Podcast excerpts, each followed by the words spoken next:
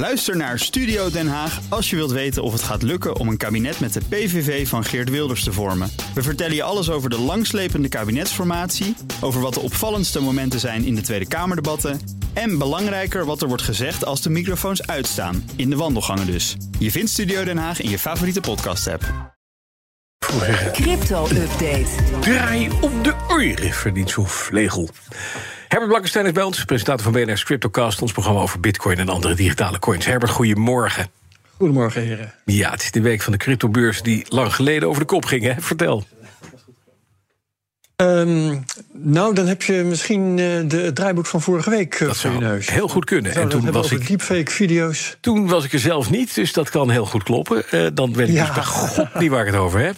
Ik krijg dit in mijn draaiboek eh, gezet. Maar dan eh, gaan we gaan het hebben over deepfake en video's. Nou, daar weten we van deze Ja, week. precies. Dat kan ik dan uit eigen ervaring wel putten. We hadden dat filmpje waarvan we het Amerikaanse Pentagon zagen. Een, een brandje bij het Pentagon. En het zorgde in 10 minuten tijd voor Oh een verlies van 500 miljard op de Amerikaanse effectenbeurzen. Ja, nou, dat waren geen eh, bitcoins, kan ik je vertellen. Nee.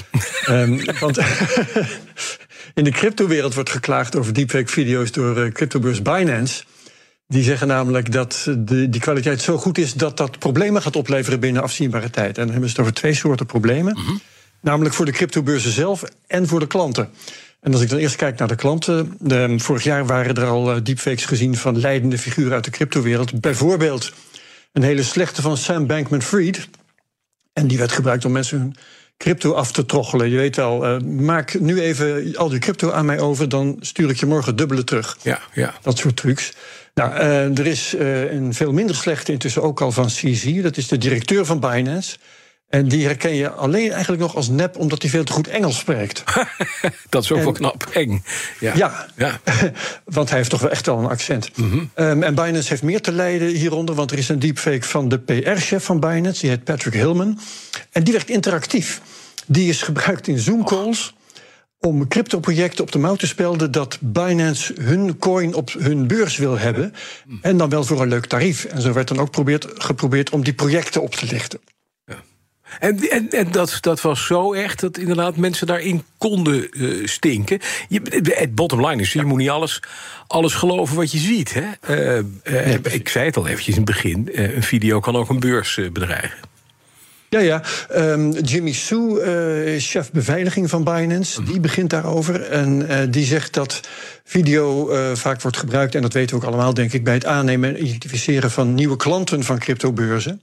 En dat is zo, video, omdat foto's al te makkelijk zijn eh, om te vervalsen. Ja. Dus als jij een account wil maken bij een beurs, dan moet je door een procedure heen. Allerlei hoepeltjes. Onder andere moet je een video van jezelf maken waarbij je dan kleine opdrachten uitvoert. Kijk naar opzij, knipper met je ogen, dat soort dingen. Ja, ja. En Sue van Binance die zegt nou dat zulke video's ook al steeds makkelijker te vervalsen zijn dankzij AI. En eh, zijn dan ook eh, steeds moeilijker om geautomatiseerd eruit te filteren. Mens, mens, mensen kunnen ze nog wel herkennen, maar dat is ook niet zo lang meer het geval ja. waarschijnlijk. Maar dat is dus. Ja, en dat betekent dat met de procedures van nu een vals account heel makkelijk te maken is op naam, naam van jou en mij. eh, om daarmee te gaan witwassen of andere fraude te plegen. Ja, en is dat voor de Binances van deze wereld überhaupt op te lossen, dit probleem? Want dat lijkt me niet makkelijk. Ehm, nou nee, de boodschap van meneer Soe is dat daar dus nog geen goede oplossing Nee, voor is. Eh, je, kunt wel, ja, je kunt wel meer menselijke controle gaan hebben, maar eh, dat gaat niet schalen, zoals dat heet. Het moet allemaal wel goedkoop. Eh, meer AI bij het herkennen van video's die gemaakt zijn door, door AI, dat is een leuk idee, maar dat is een wedloop en die ga je niet winnen. Nee. Dus ja, de industrie zal op de proppen moeten komen met nieuwe bewijzen dat iemand geen robot is. Ja. En dat hij is wie die zegt dat hij is. Ja, je kent die, eh, die dingetjes wel, eh, die eh, vakjes die je dan moet aankruisen. Ja. Want ja, langskomen bij een loket, dat gaat bij dit Dat soort zit bedrijven echt zit er niet in. Nee. Dan, de, je zei het al even, de omgevallen beurs en in het nieuws. FTX sleept de managers van Embed voor de rechter. Dat is een aandelenbeurs die FTX zelf heeft overgenomen. Ja, dat is een deal die beklonken is op 30 september 2022. Nog maar zes weken voordat FTX zelf over de kop ging. Ja. En die zaak wordt nu aangespannen door de huidige leiding van FTX. En zoals je weet, die zitten vooral om zoveel mogelijk geld, Geld binnen te terug te harken Ja. voor, de, ja, voor de aandeelhouders en de klanten van FTX.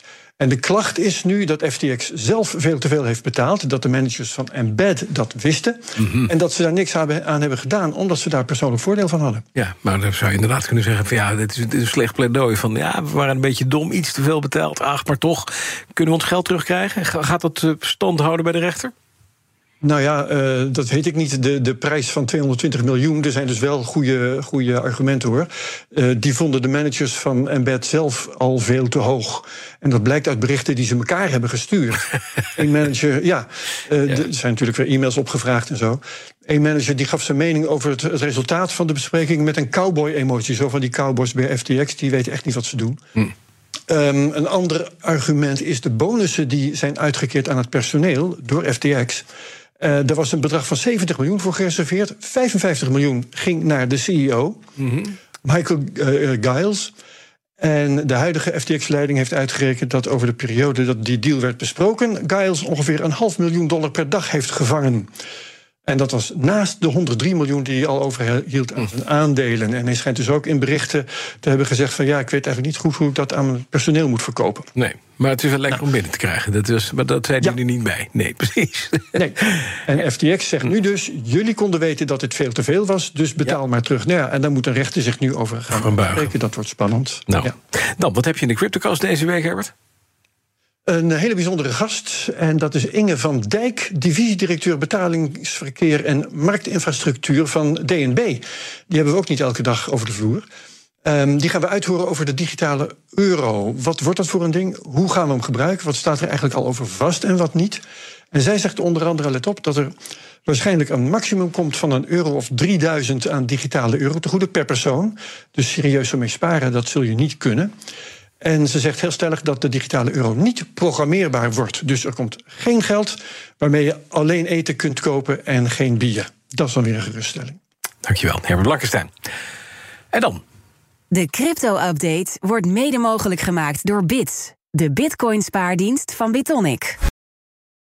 Ook Harm Edens vind je in de BNR-app. Je kunt BNR Duurzaam niet alleen live luisteren in de app, maar ook terugluisteren als podcast, zoals al onze podcasts. En naast dat de BNR-app Breaking News meldt, houden we je ook op de hoogte van het laatste zakelijke nieuws. Download nu de gratis BNR-app en blijf scherp.